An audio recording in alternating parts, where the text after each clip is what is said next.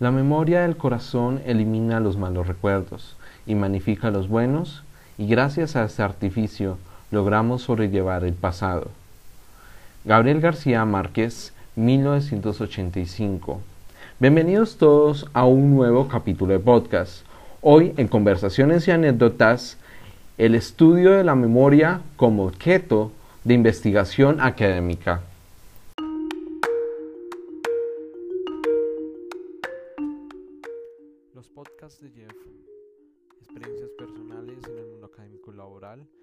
Hablamos de historia, política, cultura pop, arte y literatura.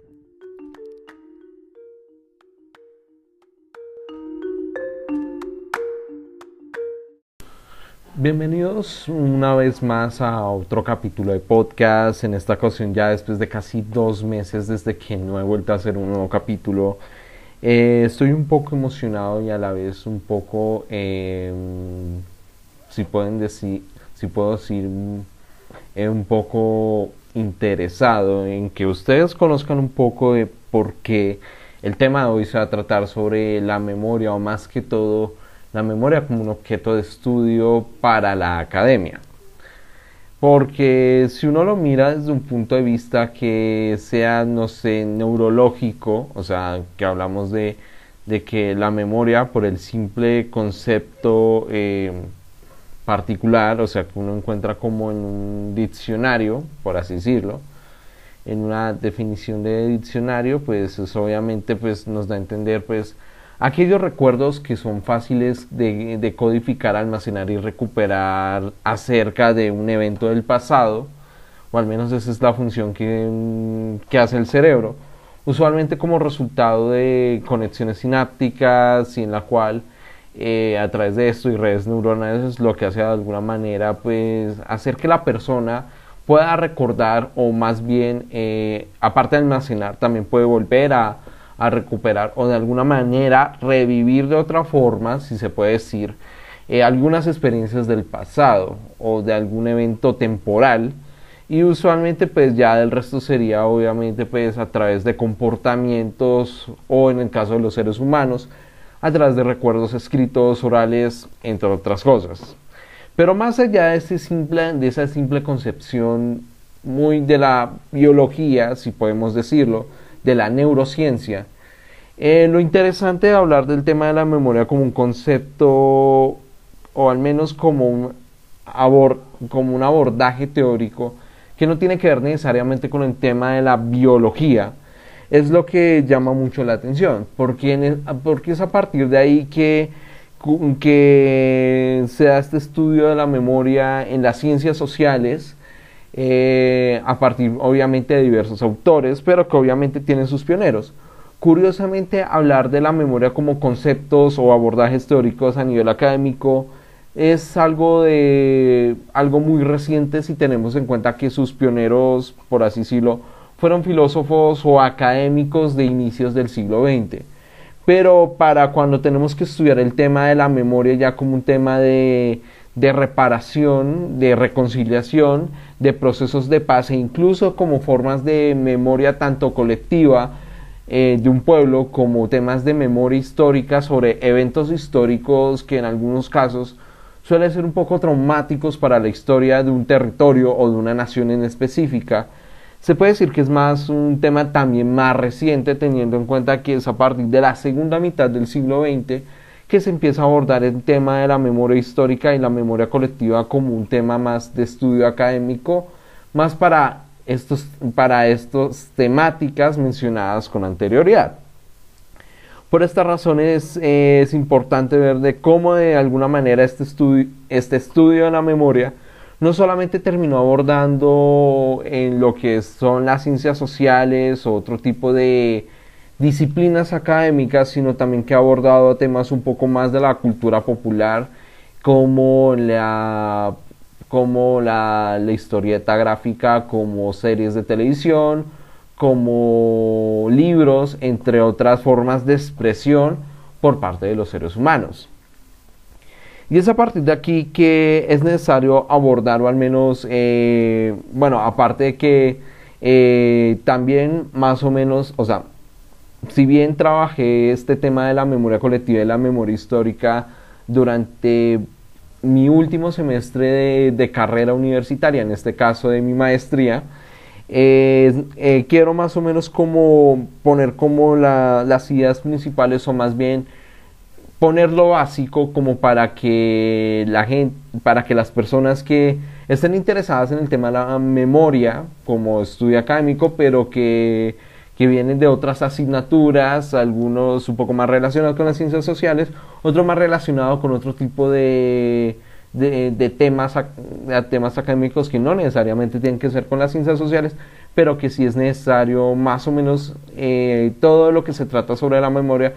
no solamente como un tema simplemente académico, sino también la forma como diversos colectivos, ya sea por parte de colectivos de paz, por parte de colectivos de sobrevivientes, de pues, eventos eh, traumáticos, eh, un poco violentos, que no solamente acontecen, eh, que acontecen tanto a nivel nacional como a nivel internacional.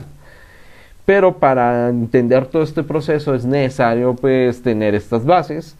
Y de esta manera vamos a continuación a hablar acerca de los pioneros o por así decirlos como los primeros eh, se puede decir primeros estudios académicos que abordan el tema de la memoria a través de eh, Walter Benjamin y eh, Mauricio Halbach que es este tema complejo de no solamente la concepción de la memoria en la academia, sino también la relación un poco, un poco compleja entre la memoria histórica y la memoria colectiva.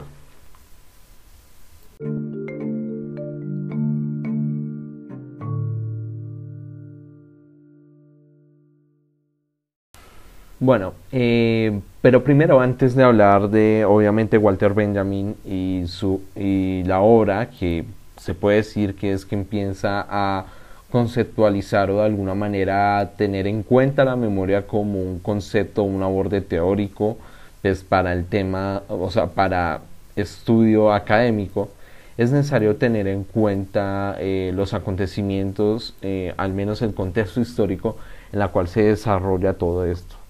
Hay que tener en cuenta que para principios del siglo XX,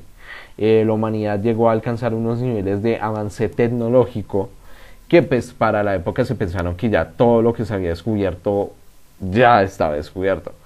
Obviamente pues teniendo en cuenta esa concepción de que aún faltaba mucho, obviamente con esa concepción de que obviamente falta, eh, ya uno pensándolo desde el presente, ya que quizás no era todo lo que se ha descubierto o mucho de lo que se ha avanzado. Y posiblemente así va a ser en el futuro, pero no hay que pensar en eso. El siglo XX, aparte de que la revolución industrial llegó a unos niveles máximos de optimización, avance tecnológico, también se dio como por otro lado eh, un inicio a,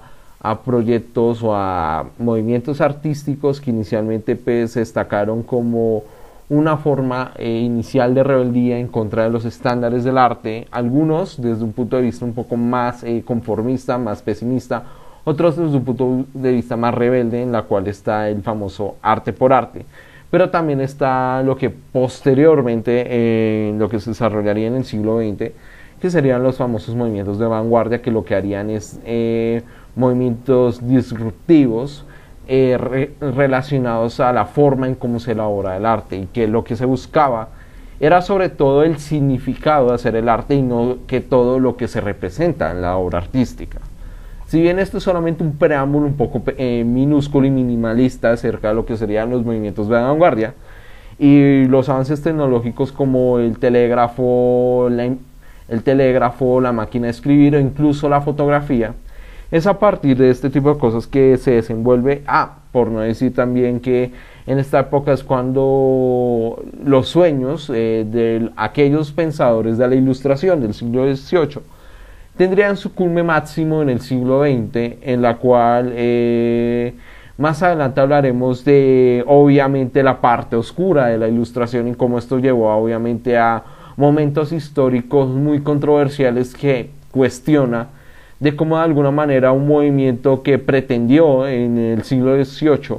promover una sociedad más racional y si se puede decir más justa, terminó de alguna manera indirecta. Así es refiriéndome a,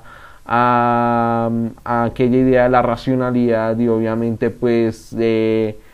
pues de esto de la mayoría y por supuesto aquellas ideas muy comunes de Immanuel Kant eh, terminaron desembocando en temas un poco más controversiales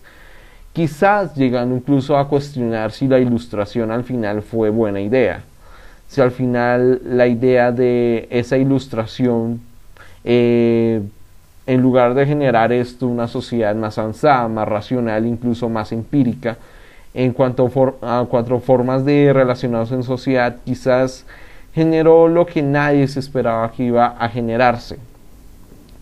Eh, eso y la, la, ética y todas estas ideas muy comunes de la ilustración. Pero ya eh, antes de que pierda el hilo conductor, eh, hay que hablar primero de Walter Benjamin. ¿Quién? Eh, ah, la metafísica, eh, bueno, la metafísica, las costumbres y todas estas ideas de, de lo de la razón y bueno, tú sabes, eh, la, esta idea de modernidad, ¿no? A partir de ahí vamos a hablar un poco acerca de Walter Benjamin. Walter Benjamin fue un filósofo, crítico literario, traductor, ensayista alemán y si podemos decirlo académico también alemán, Em, alemán que vivió entre 1892 hasta 1940. Eh, se destaca por ser quizás eh, uno de, de las musas o de los, que inspiró aquella doctrina de pensamiento o aquella escuela filosófica que fue la famosa escuela de Frankfurt que se desarrollaría posteriormente en la segunda mitad del siglo XX bueno, en realidad eh, entre finales de la primera mitad e inicios de la segunda mitad del siglo XX, pero ya me entenderéis. Em, Walter Benjamin, eh, aparte de esto, es de origen ashkenazi, es decir, judío que vivió en lo que hoy lo que es Europa central y oriental, que principalmente los ashkenazis se vivieron en lo que es hoy en día el territorio de Alemania, Austria, Hungría, República Checa, Eslovaquia, Polonia, Ucrania, Rumania, entre otros territorios de la Europa Central y la Europa Oriental. De ahí eh, él empezaría con una obra muy interesante que se llamaría eh, Las tesis sobre el concepto de la historia, o también conocida como sobre el concepto de la historia. Una obra que escribiría entre eh, finales de los años 30 e inicios de los 40, precisamente en la fecha en que falleció, y que, y que es una obra muy interesante. Sobre el concepto de la historia, em, hay que destacar algunas ideas muy importantes y porque es importante este libro como pionero de, sobre la historia de la, sobre eh, la memoria como un tema de estudio académico. Resulta que la obra de Benjamin inicialmente es una serie de reflexiones personales sobre cómo los avances tecnológicos del siglo XX y las ideas racionales de la ilustración, que si bien no los, si bien no los menciona de manera explícita, eh, da a entender de que, de, que, de que fueron este tipo de ideas lo que permitió el ascenso de lo que posteriormente, y quizás es en la época en que él escribió esta obra, lo que permitió el ascenso de regímenes e ideologías totalitarias como sería el fascismo y el nazismo, en las cuales pues lo que hace esto es una forma, si se puede decir, una especie de catarsis eh, sobre reflexiones acerca del estudio de la historia desde un punto de vista eh, lineal, eh, si se puede decir positivista, y al mismo tiempo una forma de abordar el tema de la memoria como estudio académico. Influenciado por sus raíces hebreas, eh, como, eh, como al mismo tiempo su interés por estudiar el tema del materialismo histórico, el marxismo, eh, permite de alguna manera generar un aborde teórico en la cual sostiene una crítica a lo que fueron las ideas del positivismo, el progreso y la civilización, que no solamente vienen de la, de la idea de la ilustración en el siglo XVIII, sino que se replicaron como un discurso muy importante pues para, para legitimar eh, eh, imperios coloniales de la Europa del siglo XIX y obviamente pues los imperios que se mantuvieron durante la primera mitad del siglo XX. Pero no solamente esto, sino también a, a estos regímenes totalitarios del fascismo y del nazismo que también justificaron su, su accionar político y militar eh, a través de estas ideas de la ilustración y de la idea del positivismo y el progreso. Es a partir de ahí que su obra sobre el concepto de la historia abordaría cuatro temas principales, que sería la crítica al historicismo, o sea, una crítica a la idea positivista de cómo debería abordar el tema de la historia en la academia, la crítica al progreso, es decir, este discurso heredado de la intersección y, relación pasada entre la ilustración y los discursos hegemónicos del siglo XIX y del siglo XX, o bueno, de primera mitad del siglo XX, y esta intersección... Eh, eh, también eh, este tema de la intersección entre la relación entre el pasado y el presente sería algo que también criticaría porque basado en la idea del historicismo y de la historia académica, basado obviamente en las ideas del positivismo y el academicismo, ha permitido de alguna manera la idea de, la historia como un tema lineal, es decir, que siempre va de un punto A a un punto B. De ahí la relación entre el pasado, el presente y el futuro. De ahí, de ahí también abordaría, más adelante abordaríamos ese problema de la historia lineal, pero que otro, pero un cuarto tema también muy importante sería el fuerte énfasis de cómo el poder, las instituciones políticas e incluso la política misma son, tiene un fuerte énfasis en cómo se desarrolla la historia. En otras palabras, de cómo a través de instituciones, y, eh, de instituciones y al mismo tiempo de las relaciones de poder ejercidos por eh, las personas permiten de alguna manera que ellos construyan la historia. Eh, o sea, esa idea de que la historia la construyen los ganadores no es algo ajeno. Es el resultado de cómo instituciones políticas que se implementaron a través de los, de los vencedores, de, bueno, los vencedores de la historia, por así decirlo, permite de alguna manera seguir hegemonizando ciertos discursos como algo, como algo histórico, como algo científico, como algo científico,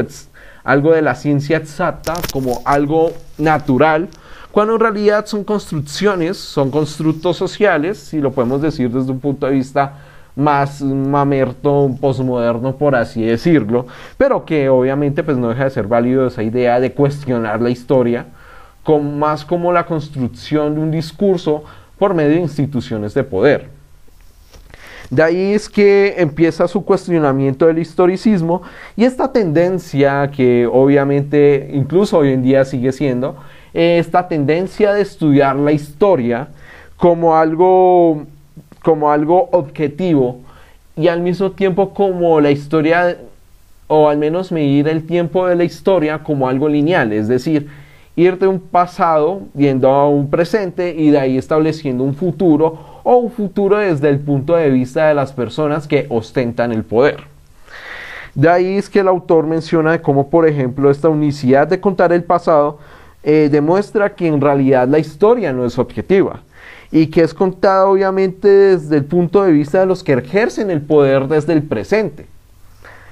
Lo que, y que estas ideas de contar la historia desde el presente ejerciendo un discurso y obviamente unas ideas políticas al respecto. Todo esto está basado en estas ideas del progreso, la civilización y la universalidad de, ese discurso de la historia lineal, obviamente desde un punto de vista occidental y europeo. De esa manera la concepción lineal de la historia, es decir, la búsqueda de un futuro, no es más que eso, es la búsqueda de un futuro que posiblemente nunca vaya a pasar, que es simplemente una utopía generada obviamente por las instituciones de poder del presente, que lo que permiten establecer en ese futuro es sus perspectivas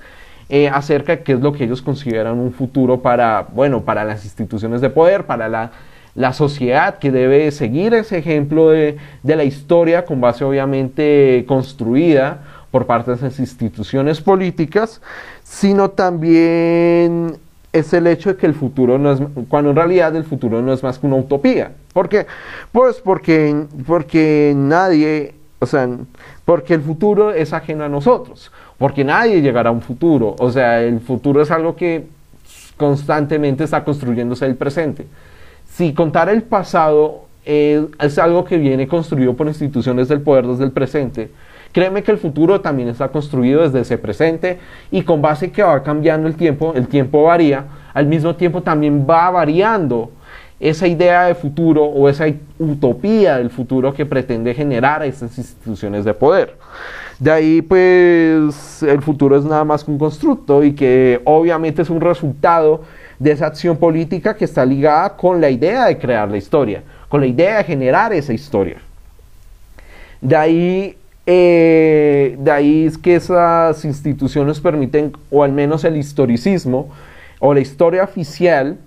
eh, es como una forma de justificar ese positivismo y la idea de progreso y perfección, que desde el punto de vista del autor, si bien, no lo, si bien lo menciona de manera implícita, eh, fue, esta visión de la historia, al igual que otros discursos sobre el progreso, la perfección y la civilización, obviamente concebidos desde la ilustración,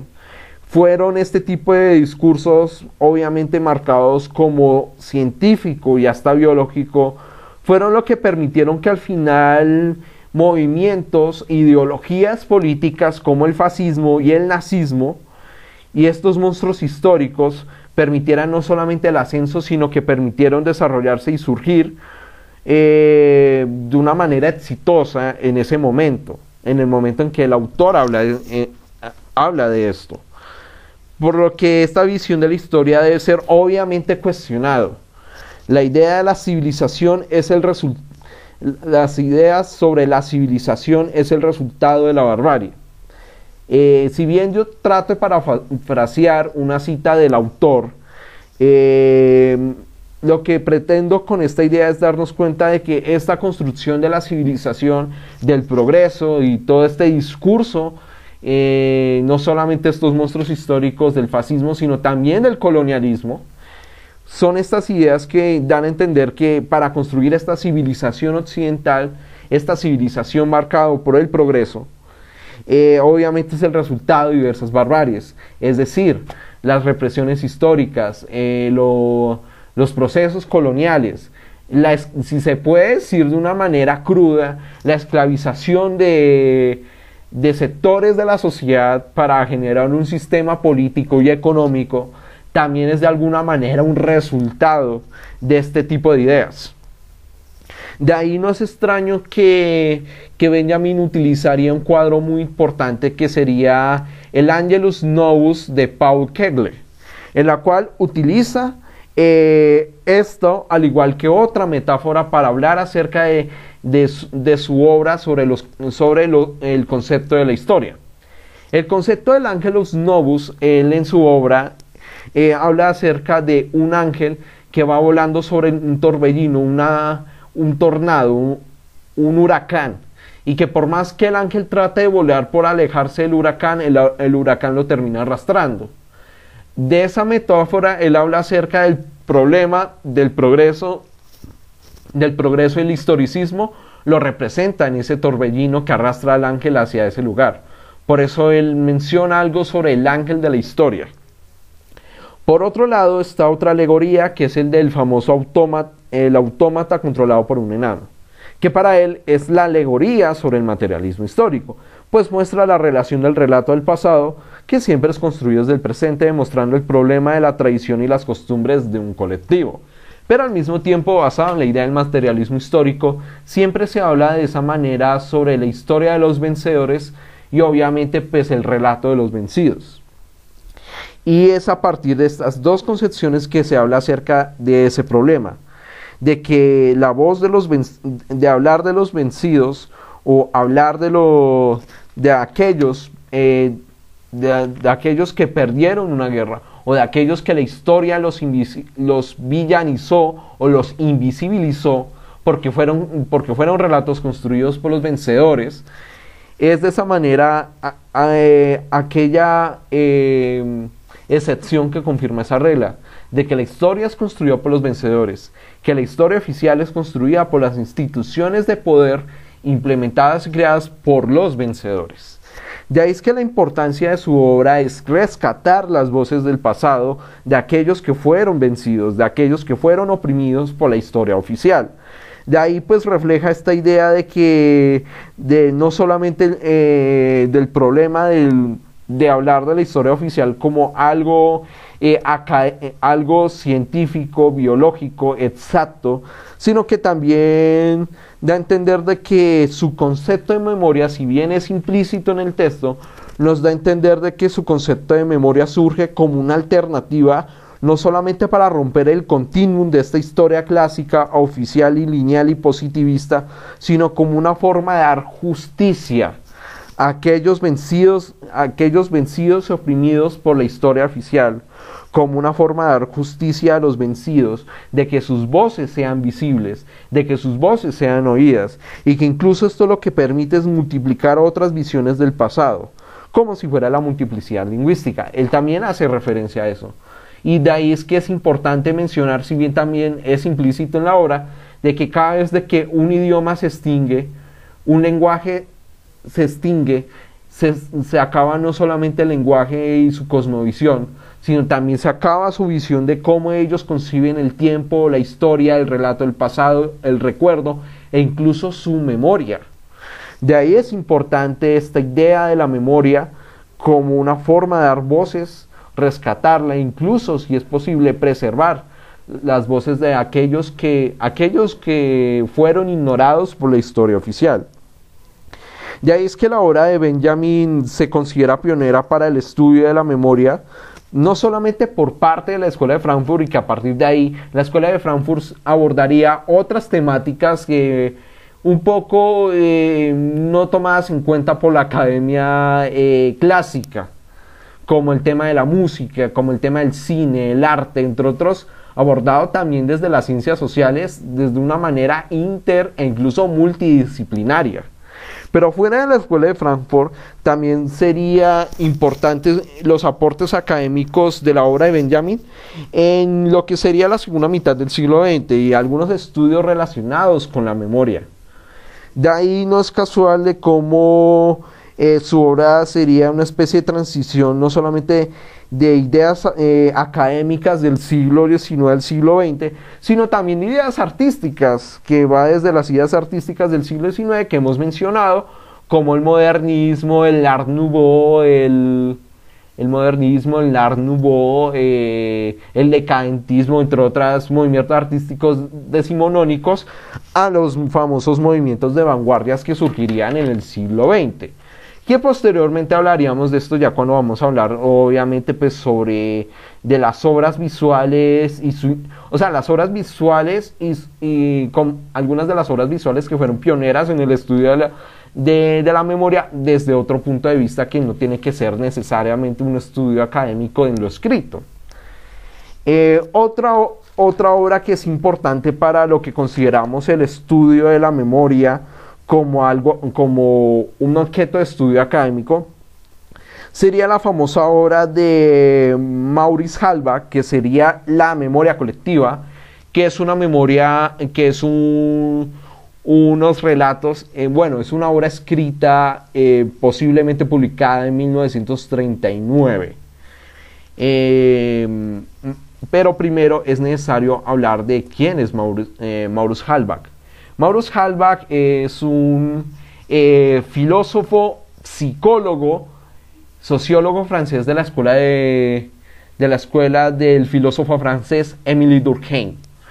Y sería a partir de, sus experiencias en, lo que sería obviamente pues, las obras eh, sociológicas de, Durkheim y la influencia de Bergson, eh, sobre todo su influencia en cuanto al tema del estudio de de, bueno, de cuestionar la dicotomía del espacio y tiempo, lo que permitiría de alguna manera eh, hacerlo, eh, bueno, de escribir su más grande obra, que sería el concepto, o más bien, eh, sobre la memoria colectiva de 1939. al igual que, que Walter Benjamin, su obra La memoria colectiva que si bien fue escrito en 1939, no sería publicado hasta la segunda mitad del siglo XX. Pero que hay que tener en cuenta cuál es la importancia de la obra de, Halbach en el tema del estudio de la memoria. Eh, hay que, eh, el, estudio de la memoria por parte de Halbach habla de la importancia de rescatar la memoria colectiva como un proceso, un concepto, una categoría teórica que no solo contradice y cuestiona, al igual que Walter Benjamin, estas ideas clásicas y tradicionales de la teoría positivista historicista de contar el pasado y el estudio de la historia sino que propone nuevas interpretaciones acerca de, diversos conceptos relacionados con la idea de estudiar la historia, como por ejemplo el recuerdo del estudio del pasado entre la historia, eh, el tema, en la dicotomía del espacio y tiempo, entre otros conceptos. De ahí no es casualidad que entre, entre algunas de sus ideas principales marca una diferencia tan tajante entre la memoria colectiva y la memoria histórica. ¿Por qué es importante hablar de esta compleja relación? Porque para el punto de vista del autor es una diferencia tajante y una relación antagónica entre lo que es la historia y la memoria colectiva. ¿Por qué? Porque la, la memoria colectiva es un relato vivo, es un relato reconstruido desde el presente por medio de las vivencias de los seres humanos que conviven en sociedad cuyos pensamientos continuos y su conciencia y su conciencia, ya sea del pasado, del recuerdo, sigue vigente en un grupo o en un colectivo. Por eso es importante, es más importante el tema del relato. El relato, es, eh, sobre todo el relato oral, cobra mayor importancia desde el punto de vista del autor. A diferencia de la memoria histórica, porque la memoria histórica eh, porque, ¿Por qué? Porque los relatos y las vivencias eh, en el tiempo, o sea, estas vivencias eh, colectivas, relatos vivos, se perpetúan en el tiempo como intersección nexo entre el pensamiento, la conciencia colectiva incluso las relaciones diferenciales entre el colectivo y lo individual. Y que estas relaciones diferenciales de estos también tienen una relación con la realidad. Por lo, por lo tanto, es lo más acertado a un relato, a lo que podemos llamar eh, relato del pasado, una forma de contar el pasado más acertado a la realidad, más palpante, más eh, fácil, por así decirlo, más, si se puede decir, objetivo de analizar acerca del estudio del pasado. Una historia, si se puede decir, una historia por así decirlo. Pero por otro lado, la memoria histórica o la o la historia académica, por así decirlo, al ser eso atado a lo académico e institucional construidos del poder, e eh, eh, eso hace que los relatos no solamente sean unificados por esas instituciones, o no solamente generar una linealidad temporal, sino el problema con el positivismo y la academia hace que la historia o, o la academia historicista lo que hace con estos relatos es que se convierten en vínculos muertos, en construcciones artificiales del pasado, con base obviamente en las instituciones dominantes a través del presente, donde los datos, los cuadros de sucesos, los relatos rígidos construidos por lo escrito, lo que hace de alguna manera es crear una hegemonía de cómo debe ser el pasado, lo cual ignora y en algunos casos censura otras voces que no caben en esa idea tradicional o en esta historia oficial construida por los vencedores. Otra idea principal acerca de, la obra de Halbach eh, sería eh, la profundización de la memoria colectiva cuya relación con el tiempo y el espacio rompe aquella dicotomía clásica acerca de que no hay un espacio sin tiempo. ¿Y por qué? ¿O a qué se debe eso? Resulta que más o menos basado en algunas de las ideas de su eh, de su alumno eh, Berson eh, acerca del tiempo o de Henry, Henry Berson o, perdón acerca de la influencia de Berson quien bueno de Berson sobre el tema del, del espacio y tiempo fue principalmente acerca de del tema del, espacio y tiempo y por qué. Resulta que con base en las ideas un poco einsteinianas sobre el tiempo relativo, porque eso fue lo que se comprobó acerca de la teoría de la relatividad de parte de Albert Einstein a principios del siglo XX,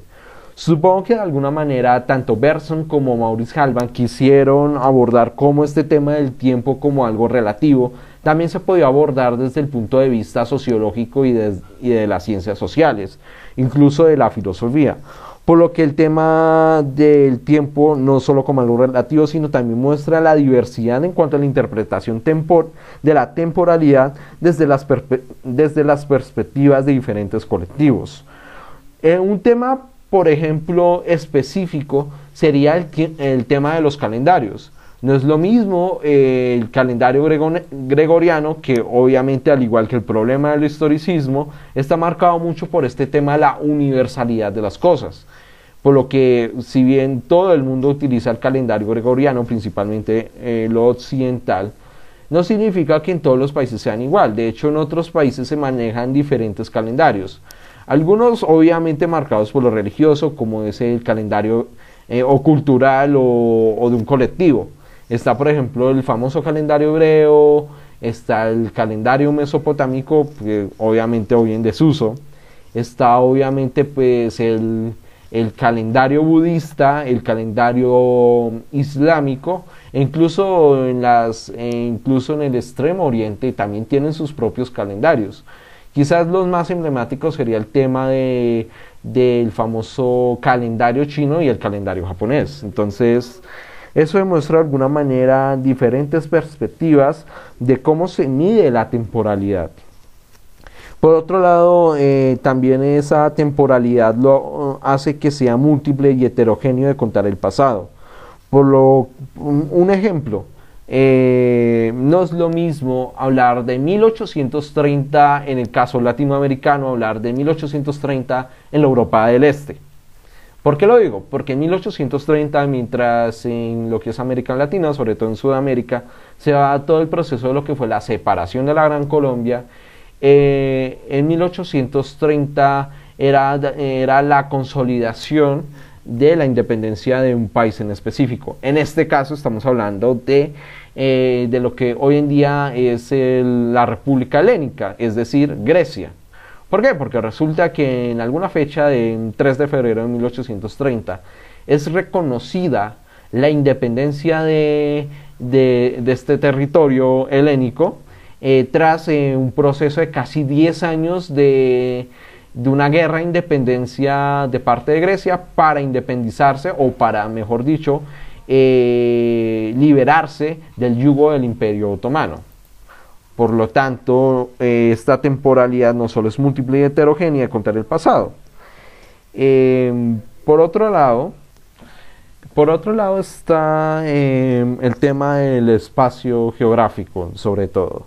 Y él considera que el marco espacial es fundamental para el desarrollo social, económico, jurídico, cultural e incluso histórico de los colectivos o grupos o para este tema de la memoria colectiva. Por lo tanto, este apego entre, hay un apego especial entre la memoria colectiva de un grupo, un pueblo determinado con el territorio.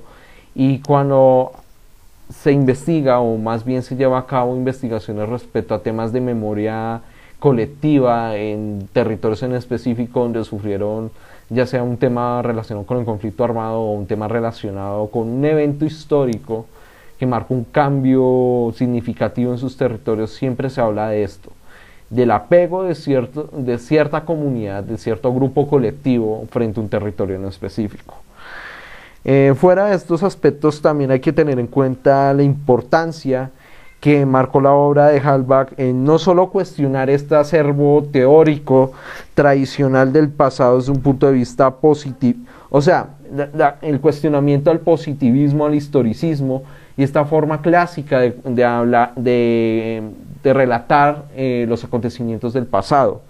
sino también, eh, eh, obviamente, este, obviamente cuestionar ciertos aspectos académicos, sobre todo académicos heredados de la ilustración y obviamente pues de la, bueno, de lo que eran las ciencias sociales de decimonónicos que se seguían reproduciendo de alguna manera en el siglo XX. Eh, si bien esta obra tiene un poco más hacia lo literario, o sea, más un estudio más tipo literario, más de crítica literaria, que a un tema de ciencias sociales, eh, aspectos como rescatar la tradición, eh, los relatos orales, el tema de la memoria colectiva y los temas de transmitir ciertos conocimientos, ciertas ideas del pasado, de contar el pasado de generación en generación, como relato vivo es algo que vale la pena eh, ser eh, rescatado de parte de estudios, no solamente académicos, sino también por otras formas de, escritura, tanto oral como escrito. Por, por, lo que el testimonio se rescata como una verdadera fuente real de contar los acontecimientos del pasado, porque al ser un relato vivo, al ser un nexo entre las memorias eh, históricas y los recuerdos contados por un colectivo con lo real, eh, hace que el testimonio sea una fuente real de contar el pasado. También se destaca la importancia de que la memoria individual no está exenta de ser parte de la memoria colectiva, pues esta hace parte de un colectivo, de un grupo, y pese a que haya interpretaciones personales o perspectivas personales acerca de un relato o de su historia o de sus recuerdos, no deja de ser exento, no deja de, de, tener conciencia en lo colectivo o ser parte, ya sea de manera implícita o explícita, de un recuerdo en común, de ser un recuerdo colectivo, de ser parte de una, de una conciencia y una memoria colectiva.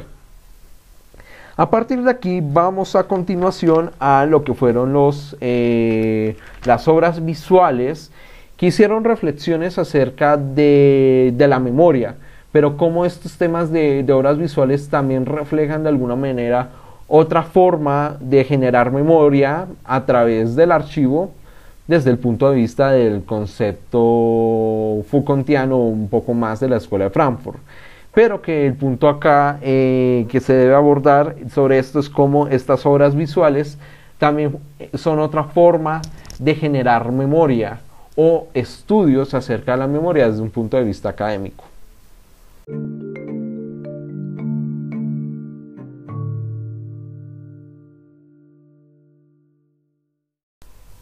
Bueno, eh, ahora, eh, mm, teniendo en cuenta algunos, algunas ideas principales sobre el punto anterior, sobre las obras pioneras del estudio de la memoria como un objeto de estudio académico, es necesario ahora hablar de lo que fueron las, eh, las obras visuales que generan también reflexiones respecto al estudio sobre la memoria.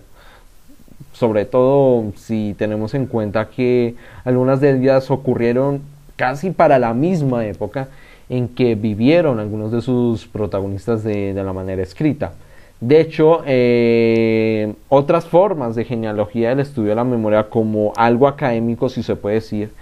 ha sido el concepto del archivo, obviamente el concepto del archivo desde el punto de vista Foucaultiano, que él sostiene que el archivo es como una forma de organizar ciertos eventos y ciertos acontecimientos pues para generar por, por alguna manera otra forma de construir conocimiento que no tiene que ser necesariamente a través de un escrito y que en algunas ocasiones este archivo cuestiona también un poco esta forma lineal de de académico de abordar temas incluso en lo histórico, incluso en las ciencias sociales. Si bien obviamente es una visión un poco minimalista de la idea Foucaultiana, pero ustedes me entenderán un poco de por qué es necesario eh, más o menos hablar de este tema de, lo del archivo y la obra visual y su relación con la memoria. Resulta que, hay tres, eh, tres obras visuales a tener en cuenta a la hora de abordar referencias pioneras a lo que es la genealogía del archivo como lugares objetos de estudio sobre la memoria, eh, con base obviamente pues en algunos de los escritos de Ana María Wash, que es la que estudia este tema de los lugares y los objetos de estudio sobre la memoria, y en esta obra pues habla mucho sobre tres obras visuales, que es el Atlas Nemocine de Abby Warburg, eh, The Arcades Project de Walter Benjamin, o sea, eh, Walter Benjamin no solamente se dedicó a temas de, estudio y crítica literaria en los escritos, sino también eh, hizo, o al menos hizo esta obra visual. Y por supuesto las series de fotografías de August Sander y los ciudadanos del siglo XX. En primer lugar, eh, hablar de Arcades Project sería, al igual que su obra escrita, eh, las tesis sobre el concepto de la historia. Eh, The Arcades Project eh, consiste como una especie de, atlas visual que obviamente al igual que su obra escrita, cuestiona mucho de la visión tradicional de la linealidad del tiempo y obviamente la forma eh, clásica historicista en que se abordaba el estudio de la historia desde el punto de vista decimonónico. En este caso estamos hablando de, de una obra visual en la cual consiste en la organización de fichas visuales en un proyecto abierto, es decir, que pretendía que a largo plazo futuras generaciones podrían de alguna manera participar en el de Arcades Project como una forma de seguir abordando pues las visiones o al menos el acervo teórico en lo visual sobre las ideas de Benjamin de Benjamin acerca del concepto de la historia. Y sobre esto eh, entre 1927 hasta 1940 eh, logró clasificar una serie de fotografías que para el caso que estamos mencionando el Arcades Project solo alcanzó a, a, a 46 fotograbados pero que en cada una entre 1927 a 1940 eh, se clasificó en palabras claves de, la, de las fotografías, en palabras claves que identifican a las fotografías y también se destaca la forma del montaje fotográfico como inspirado en obviamente pues, eh, pues, que demuestra de alguna manera como la obra de Benjamin no solamente en el de sobre conceptos de la historia sino también de Arcades de Arcades Project eh, pretendía ser una especie de eh, de obras en transición en lo académico entre las ideas artísticas, académicas y de ciencias sociales del siglo XIX a una nueva visión sobre estudios académicos, artísticos y de ciencias sociales del siglo XX, muy inspirado en las vanguardias. De ahí no se sorprenden cómo algunos de los fotograbados y los montajes fotográficos que realizó Walter Benjamin en esta obra visual están muy inspirados en lo que fueron las exposiciones artísticas de los movimientos de vanguardia de la primera mitad del siglo XX. Al mismo tiempo también se puede decir que es una muestra visual de sus reflexiones sobre obviamente el concepto de la historia, acerca de la construcción de la historia a partir del presente y su cuestión hacia la linealidad del tiempo que plasmará en su obra, obviamente posteriormente, en, sobre los conceptos de la historia. Otra obra visual a tener en cuenta sería el famoso de Atlas Nemocine de Abu Warburg. Y antes de abordar esto tenemos que saber quién fue Abu Warburg. Abu Warburg eh, fue un famoso historiador alemán es también conocido por ser el fundador de la Biblioteca de Estudios Culturales de Warburg y también eh, su tema de investigación siempre fue estudiar sobre el arte occidental, pero sobre todo una de sus obras antes del Atlas de Mocine tenía una obra escrita muy famosa que era sobre la supervivencia del paganismo durante el Renacimiento italiano. Eh, también, aparte de su vida como eh, como historiador de arte y profesor académico en la Universidad de Hamburgo. Eh, se eh, también se destaca porque, bueno, su, se destaca porque el Atlas Nemocine es conocido por muchos como un pionero de, no solamente de lo que en el futuro serían los famosos estudios visuales en las ciencias sociales, sino también de nuevas formas de estudio acerca de la historia del arte que marcaría un antes y un después en el siglo XX. De ahí se coincide y comparte las mismas, las mismas ideas de Walter Benjamin acerca de, de una crítica hacia el historicismo, al positivismo y sobre todo a la forma de contar la historia desde el punto de vista lineal, muy común del de lo decimonónico y muy común de las ideas de la ilustración. De ahí siendo desde la siendo así que marca desde un principio la naturaleza incompleta de un atlas, porque tanto visual como geográfico el atlas tiende a ser incompleto, por lo que también pasaría, aparte de esto, también el atlas visual sería una forma de generar memoria sobre, obviamente, pues no solo lo visual, sino las relaciones no constitutivas eh, eh, acerca de diferentes eh, banco imágenes, por así decirlo, sobre eh, pues diferentes formas de, de la visualidad en lo artístico, pero también hablaríamos acerca de cómo él organizó esta idea, organizó el archivo, su archivo visual a través de lo que en el futuro llamamos como la idea del collage de imágenes. De ahí sería eh, importante cómo este tipo de organización demostraría de alguna manera la subjetividad, la creatividad y la implicación de autores tanto artísticos como académicos en la forma de hacer procesos de creación e investigación sobre temas eh, disciplinarios, en este caso sobre la historia del arte. De ahí habla de que la temática del Atlas Nemocine es la memoria como inscripción,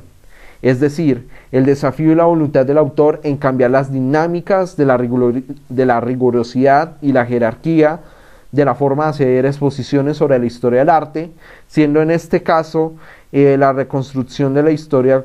no solamente la reconstrucción de la historia como un conocimiento universal, sino también una visión diferente, si se puede decir policéntrica, que subvierte la visión clásica, positivista, acerca de cómo debe abordar el arte, en este caso el arte occidental, o la forma como Occidente eh, aborda la historia de su, de su apartado visual, de la historia de la visualidad europea, occidental en este caso, pero que curiosamente también en el banco de imágenes y en, la, en los archivos visuales de,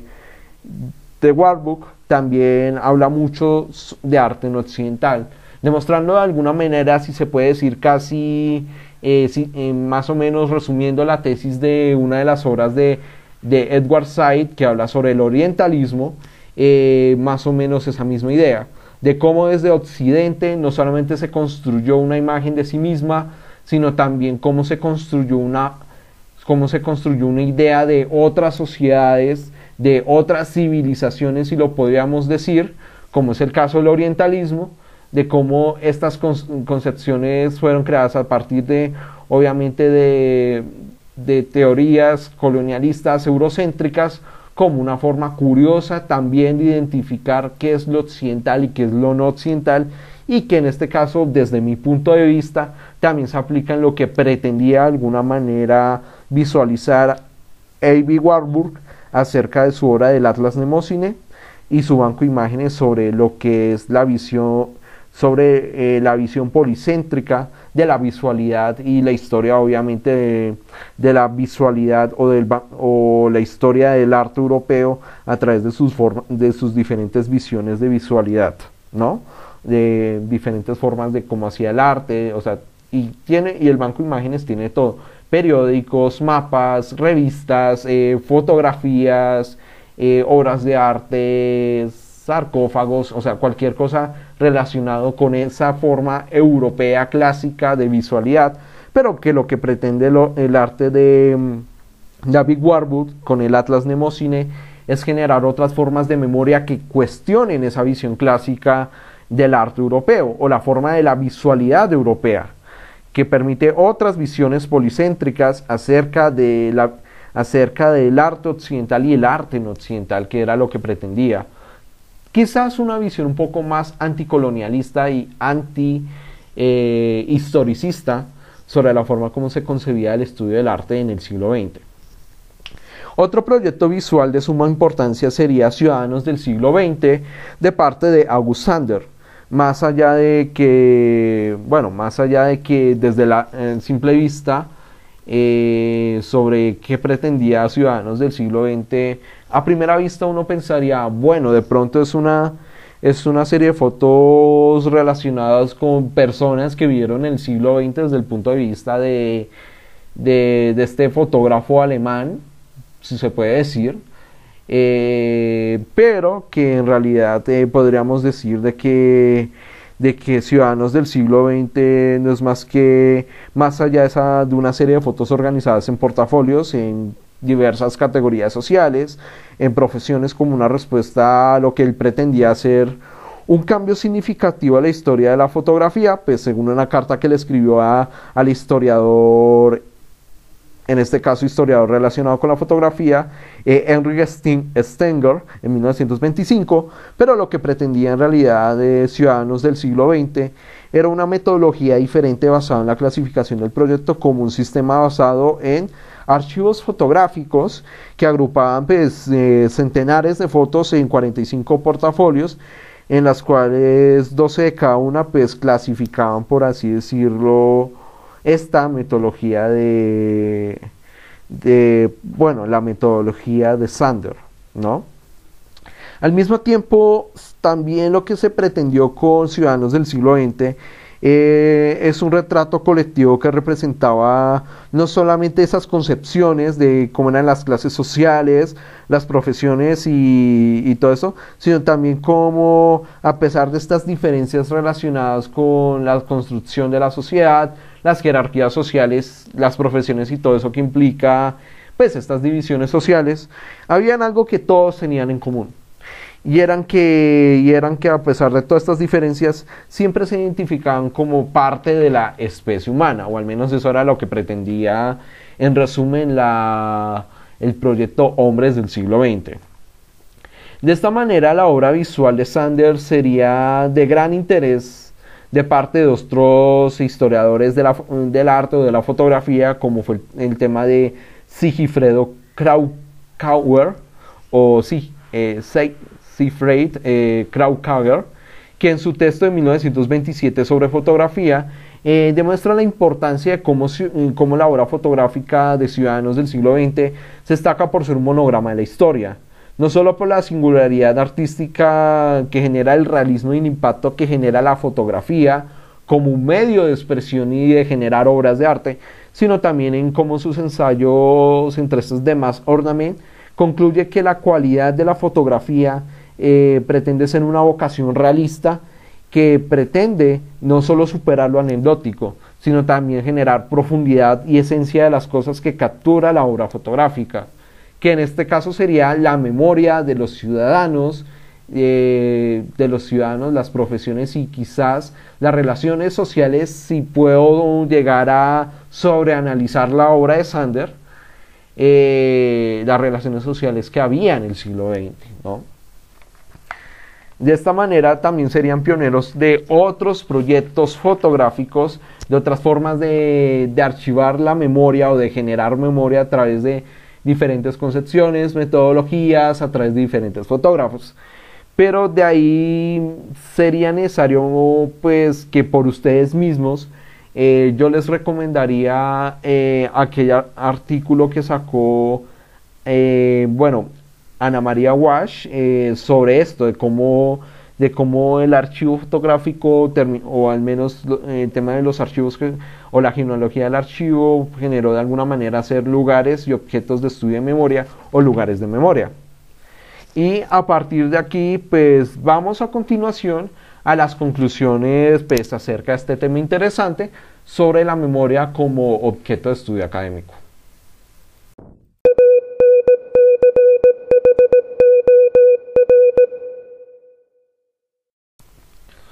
Bueno, a partir de aquí quizás más que hablar de conclusiones, sería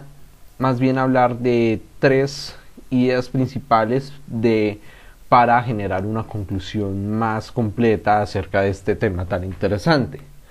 En primer lugar, eh, ya teniendo en cuenta que a partir de la obra de Maurice Halbach y Walter Benjamin generaron diversas reflexiones y diversos estudios que posteriormente eh, o sea, eh, a partir de la segunda mitad del siglo XX y en adelante, incluso en el presente, eh, ha habido diversas interpretaciones y nuevas formas como de abordar el tema de la memoria como un tema de estudio académico, a partir obviamente del legado que generó las obras de Maurice Halbach y Walter Benjamin. De ahí recomendaría muchísimo una obra o más que todo una gran obra antológica, si podríamos decirlo, de gran estudio académico, que sería Memoria Colectiva y las Culturas del Recuerdo de Astrid Err, en la cual ella aborda mucho sobre cómo de alguna manera estas obras llegaron a abordar diferentes eh, perspectivas respecto al estudio de la memoria como un tema, eh, pues como un tema académico, ¿no? De hecho, eh, como algunos de los fragmentos que más me llamó la atención es este debate constante, incluso en el presente, sobre las relaciones que tiene la memoria, la relación entre la memoria colectiva y la memoria histórica. De ahí está obviamente la relación antagónica, que está obviamente pues la, o no solamente la de Maurice Halbach acerca de los la lucha entre los relatos vivos y muertos, sino también de alguna manera otros relatos, mm, eh, sino también otros relatos que a veces cuestiona o incluso, eh, incluso afirman esta relación. Otro autor que también da a entender esta relación antagónica entre, o dos autores que dan a entender esta relación antagónica entre memoria colectiva y memoria histórica sería el famoso investigador francés, académico francés, Pierre Nora, en la cual él habla sobre todo sobre el tema de los lugares de la memoria.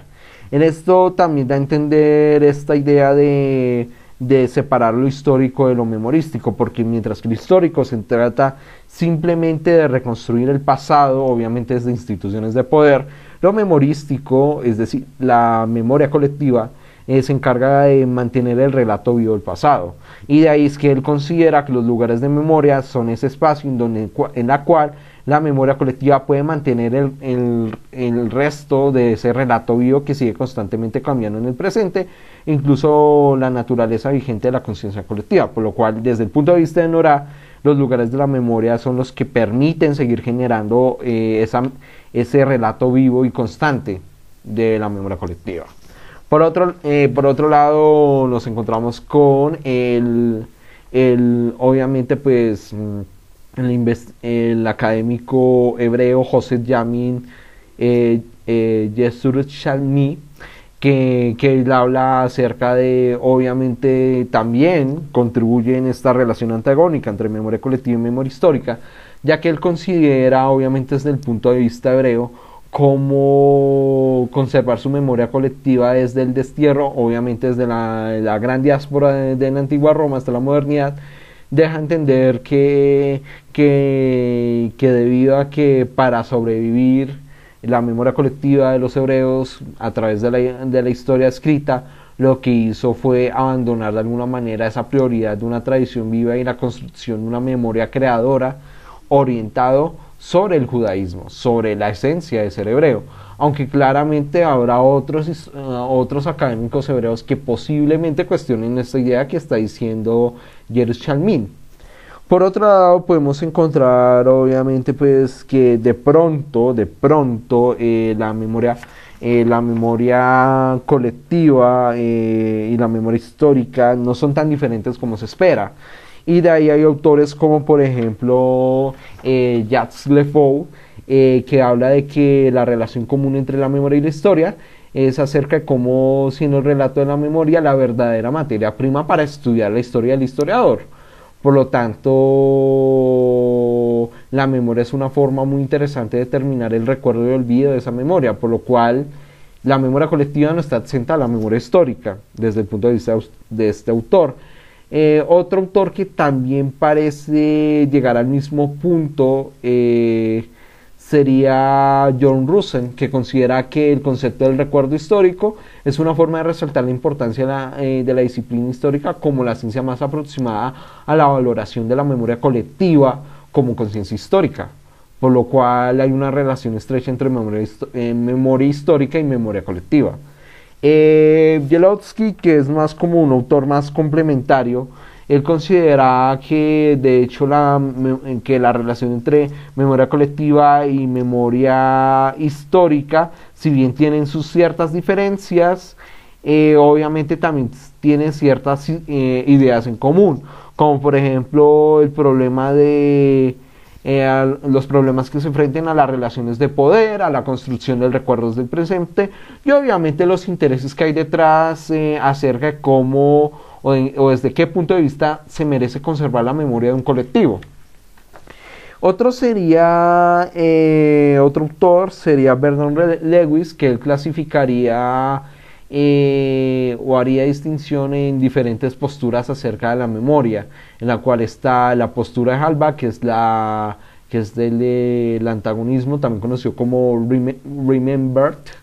History o el Recovered History o el Inventing History y todo eso que de alguna manera hace más compleja la relación entre memoria histórica y memoria colectiva. Otro punto importante en esta reflexión sobre el tema de la memoria son los usos políticos que tiene la memoria.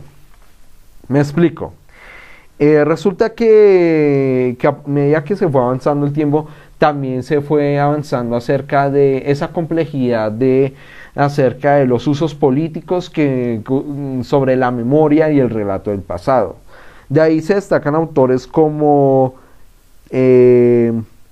Edzbetan Todorov, que en su obra Los abusos de la memoria reflexiona acerca de cómo este concepto ha sido una forma que si bien puede resistir como una forma de resistencia, o sea, de justicia,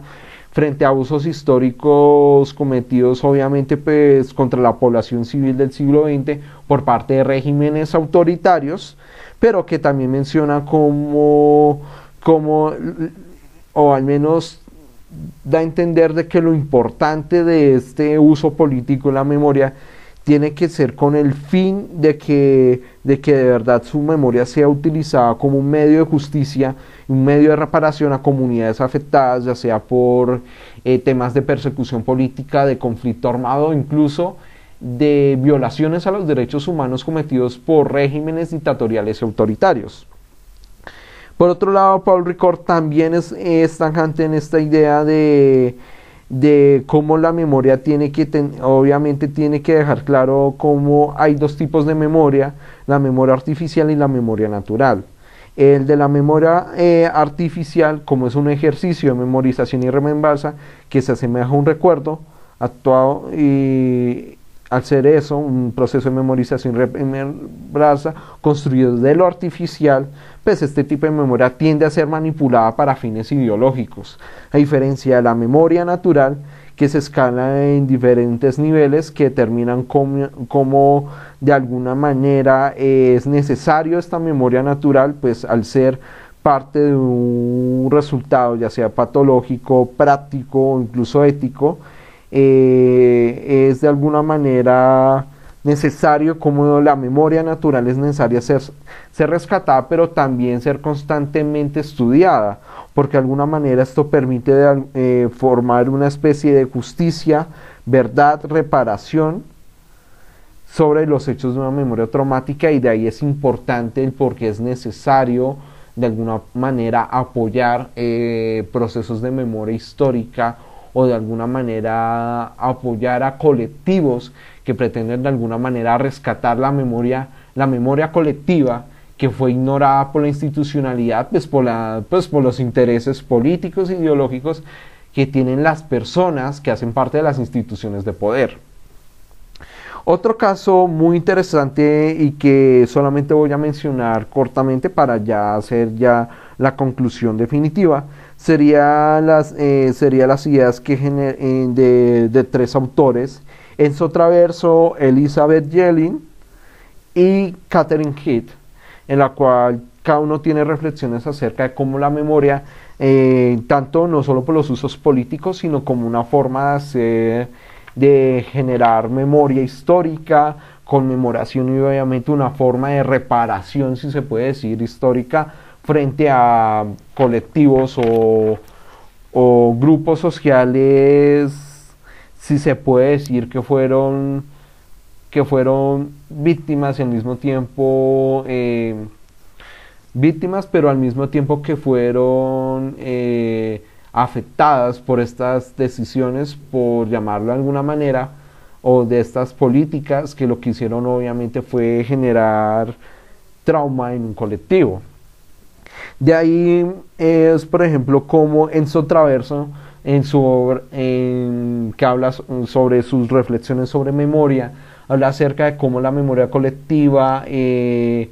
eh, ha sido obviamente manipulado, eh, como si bien la memoria colectiva sobre temas como la Shoah, que fue el holocausto judío, o la memoria sobre la represión por parte de regímenes autoritarios, ya sea de la izquierda o de la derecha, se han convertido en un nuevo, en un nuevo uso por parte de intereses políticos y económicos pues para justificar de alguna manera estos fines, para justificar algunas ideas políticas, pero que de alguna manera ignoran obviamente pues otros elementos que también tienen que ver con este problema.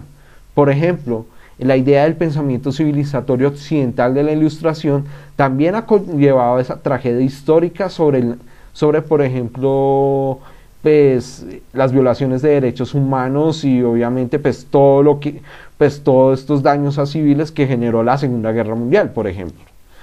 Que estas ideas de civilización contra barbarie también justificaron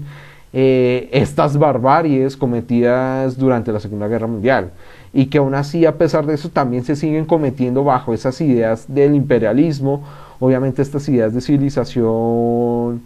eh, progreso también, también siguen siendo un problema. Entonces, por eso es necesario generar estas reflexiones y obviamente pues lo que también llama la atención de parte del autor italiano es de alguna manera buscar unas formas de reflexión para generar de alguna manera una especie de, memoria alternativa al de la historia oficial, ¿no? Porque incluso desde su punto de vista, la, memoria la historia oficial también genera una especie de memoria oficial. Por otro lado, eh, Elizabeth Yelling también en, su, en, su, en, su, obra, bueno, en su obra acerca de, de Elizabeth Yelling y su obra acerca de los trabajos de la memoria, también da a entender que, hay que hacer reflexiones sobre las luchas políticas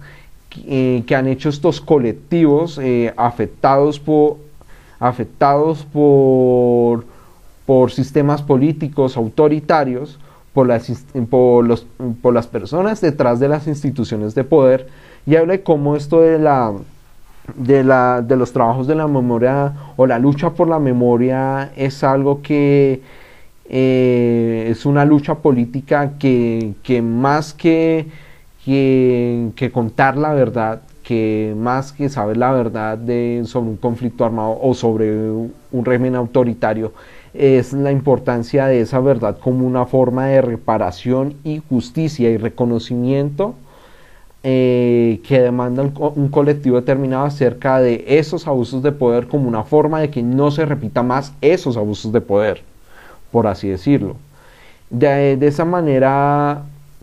retoma algunas de las ideas de Todorov, pero también da a entender de que, de que esta lucha por la memoria no es algo simplemente de los colectivos afectados, sino que también es,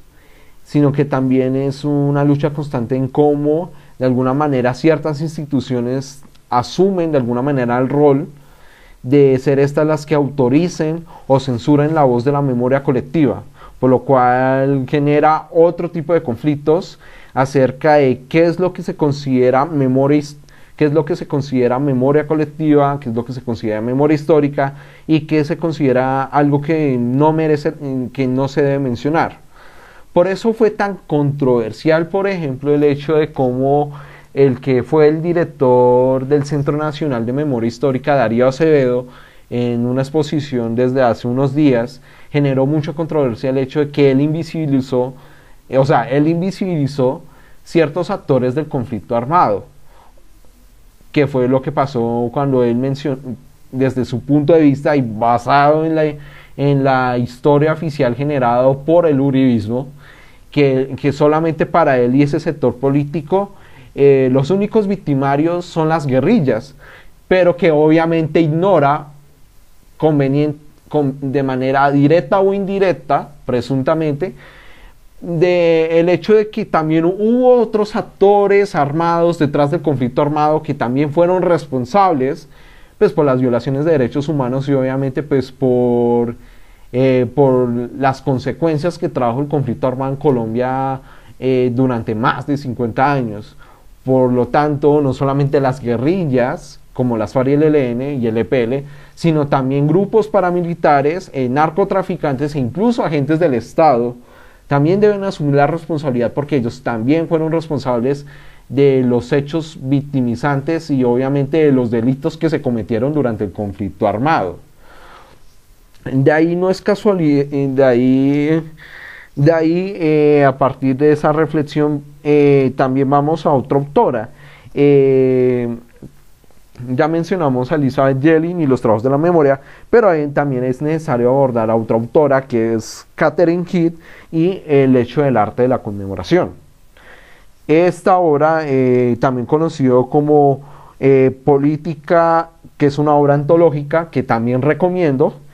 eh, eh, se llama Política y Arte de la Conmemoración, Memoriales en América Latina y España, que profundiza acerca de cómo los lugares de la, mm, cómo lugares de la memoria, más allá de la, de la concepción de Pierre Nora, eh, es como un deber público de la memoria de las víctimas y su rol no solamente en prevenir el trauma colectivo,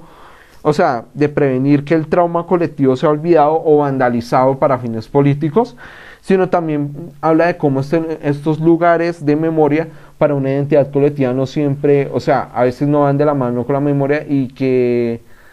y que a veces la idea no es solamente la conmemoración, sino también lo, en la comprensión de los hechos que llevaron,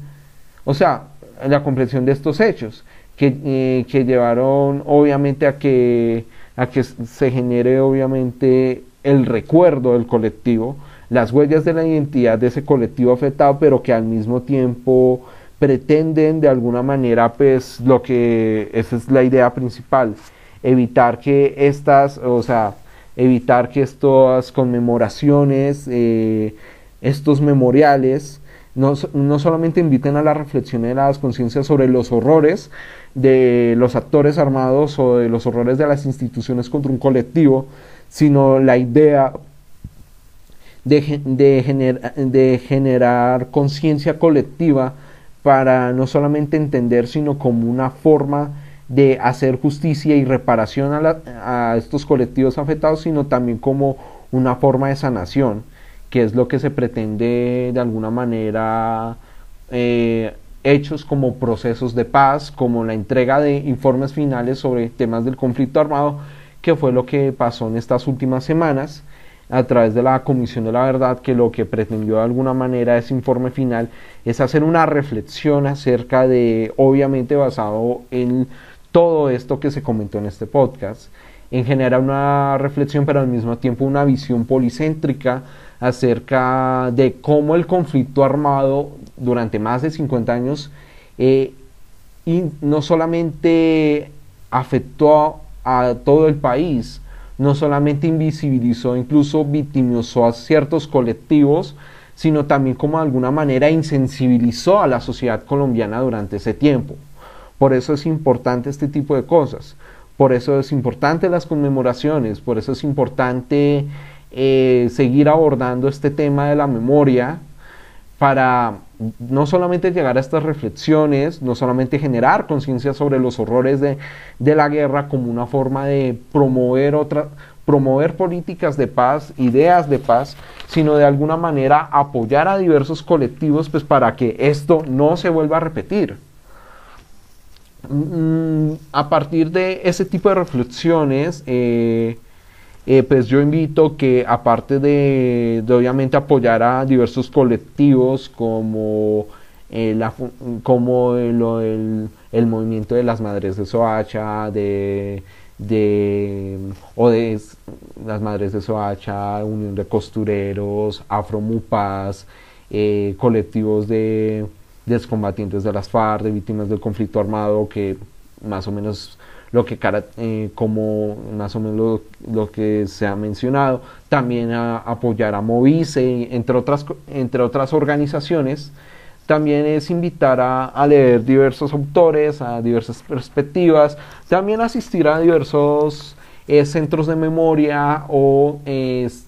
o casas de la cultura, como es el tema de, como es eh, el Centro de Memoria, Paz y Reconciliación y la Casa de la Paz, respectivamente eh, también eh, eh, o Espacio Deón también es un buen ejemplo, sino también recomendaría diversos, diversos escritos que, que también desde un punto de vista académico también pueden servir de reflexión e interés para estudiar el tema de la memoria como un objeto de estudio, si se puede decir, o como un primer acercamiento al estudio de la memoria desde un punto de vista académico. De ahí aparte de recomendar la obra de, 2012 de Astrid Air, que es Memoria Colectiva y las Culturas del Recuerdo, también recomendaría eh, la memoria colectiva de Maurus Halbach o sobre el concepto de la historia, o tesis sobre el concepto de la historia de Walter Benjamin,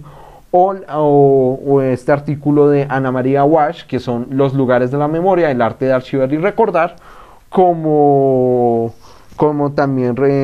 recomendaría eh, eh, la obra de, también, aunque si bien ya lo mencioné, también recomendaría eh, la obra antológica de, de Catherine Heath, que es Política y Arte de la Conmemoración, Memoriales en América Latina y España, como una forma como no solamente generar interés, sino también reflexiones y conciencia sobre el tema de la memoria como algo no solamente académico, sino más allá de lo académico, porque teniendo en cuenta las ideas de Maru Halbach, la memoria colectiva es un relato vivo que seguirá, o sea, que seguirá constante a medida que un grupo determinado, un colectivo determinado, pues permita que esta memoria siga influyendo, permita que su voz no se apague y permita que incluso eh, eh, grupos de personas más allá del colectivo puedan tener la capacidad de transmitir y conservar ese mensaje. Y es a partir de estas reflexiones sobre el tema de la memoria que damos por terminado este podcast. En la hora que nos estén escuchando, ya sea en la mañana, en la tarde o en la noche, espero que tengan un buen día y para la próxima ocasión pues seguiremos con estos temas tan interesantes eh, de este podcast que lo que hace siempre, al igual que cualquier eh, tema introductorio, es simplemente eso, es un tema introductorio que permite de alguna manera despertar su interés eh, respecto a diversos temas. Y a partir de aquí, pues damos por terminado y en la hora que nos estén escuchando, que tengan un buen día.